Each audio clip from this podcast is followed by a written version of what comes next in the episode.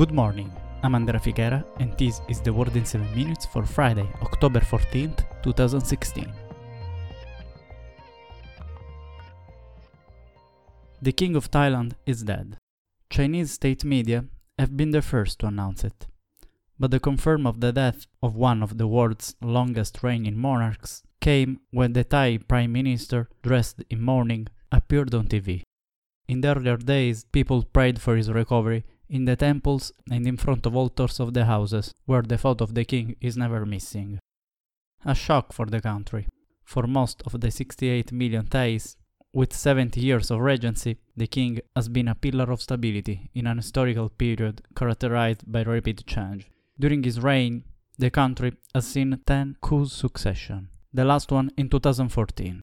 It's still unknown when Crown Prince Maha Vajiralongkorn will ascend to the throne. In the meantime, the government has announced that all public offices will fly the Thai flag at half staff for 30 days, and all civil servants have been ordered to wear black clothing for a year as sign of mourning.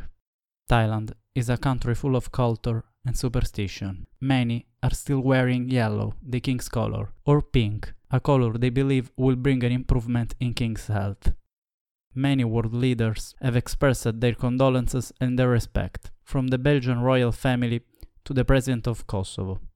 Indian Prime Minister Narendra Modi called the king one of the tallest leaders of all time, while US President Barack Obama sent his condolences and recalled the king's grace and warmth, as well as his deep affection and compassion for the Thai people. But now the biggest challenge for the country is posed by the Crown Prince. The three times divorced playboy has built up a reputation of extravagance and occasional cruelty, including to his own children, some of whom have been stripped of their titles and exiled.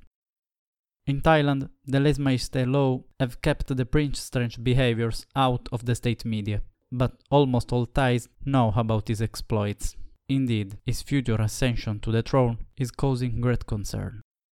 Meanwhile, yesterday, the UN General Assembly appointed Antonio Guterres, the former Prime Minister of Portugal, as the next United Nations Secretary General. He will succeed to Ban Ki moon on January 1st, becoming the world's top diplomat. Mr. Guterres became member of the Socialist Party in 1974, then became the Secretary General of the Socialist Party. During his term as president of the Socialist Party, he also served as prime minister in a country with a complex foreign policy, gaining a reputation as an ethical leader, and later became the UN High Commissioner for Refugees. Many international leaders have welcomed his election, including US President Barack Obama and Russian President Vladimir Putin. Now let's talk about US elections. After a week of heated debate against Donald Trump, the results of the latest polls are rather contradictory. According to a Fox News poll, Hillary Clinton will be 7 percentage points over Trump, 40% to 38%. Rather different the results of the survey conducted by Rasmussen Reports. According to the company specialized in opinion polls, the Republican candidate now gathers 43% of American voters' preference, compared to 41% of the former First Lady. To reach 270 electoral votes, the minimum threshold needed to reach the White House, Donald Trump should win in all the four key states of North Carolina, Florida, Pennsylvania, and Ohio.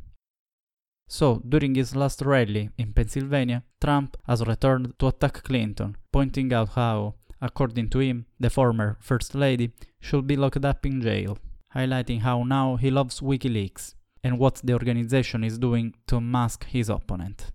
The first hacking of Democrats' emails, also known as DNC hack, showed how the party has set aside Bernie Sanders and led to the resignation of Debbie Wasserman Schultz, chair of the Democratic National Committee.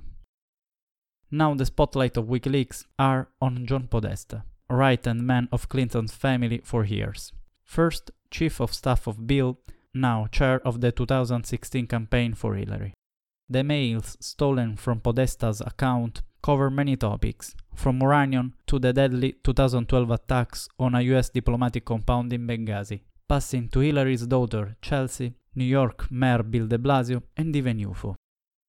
Another story shocked America. According to two anonymous Iraqi officials, When Saddam Hussein came to power in 1979, he built a detention room inside an Upper East Side mansion, located across the street from former New York Mayor Mike Bloomberg's home. The so called detention room in the mission of Iraq, in the heart of New York, was used by members of Iraqi intelligence service, the Mukhabarat, to imprison and torture local Iraqis, whose family members, still living in Iraq, had angered the government. After the execution of the feared dictator in 2006, the room was dismantled and converted into other spaces. Talking of tortures, Zainab Sekaanvand Lokran, 22 years old, is a Kurdish Syrian girl sentenced to death in 2014 in Iran over the murder of her husband who abused her. Zainab married her husband at the age of 15 and soon she registered several complaints against him with the police, but none of which were investigated. Two years after, when she was only 17, she was arrested and confessed to stabbing her husband to death. She has been repeatedly tortured in prison and not even properly legally represented at her trial. But at her final trial, Zainab retracted her confession, telling the judge she did not kill her husband and was coerced into confession. However, on October 2014, a criminal judge sentenced her to death by hanging. As recalled by Human Rights Watch, her sentence was suspended because she remarried another inmate and fell pregnant in 2015. But she gave birth to a stillborn baby on September 30, probably as a result of a strong shock, and now the sentence can be carried out. That's all for today. Subscribe or follow the podcast on iTunes, SoundCloud, or Twitter and visit the website at thewordin7minutes.com. As always, thanks for listening.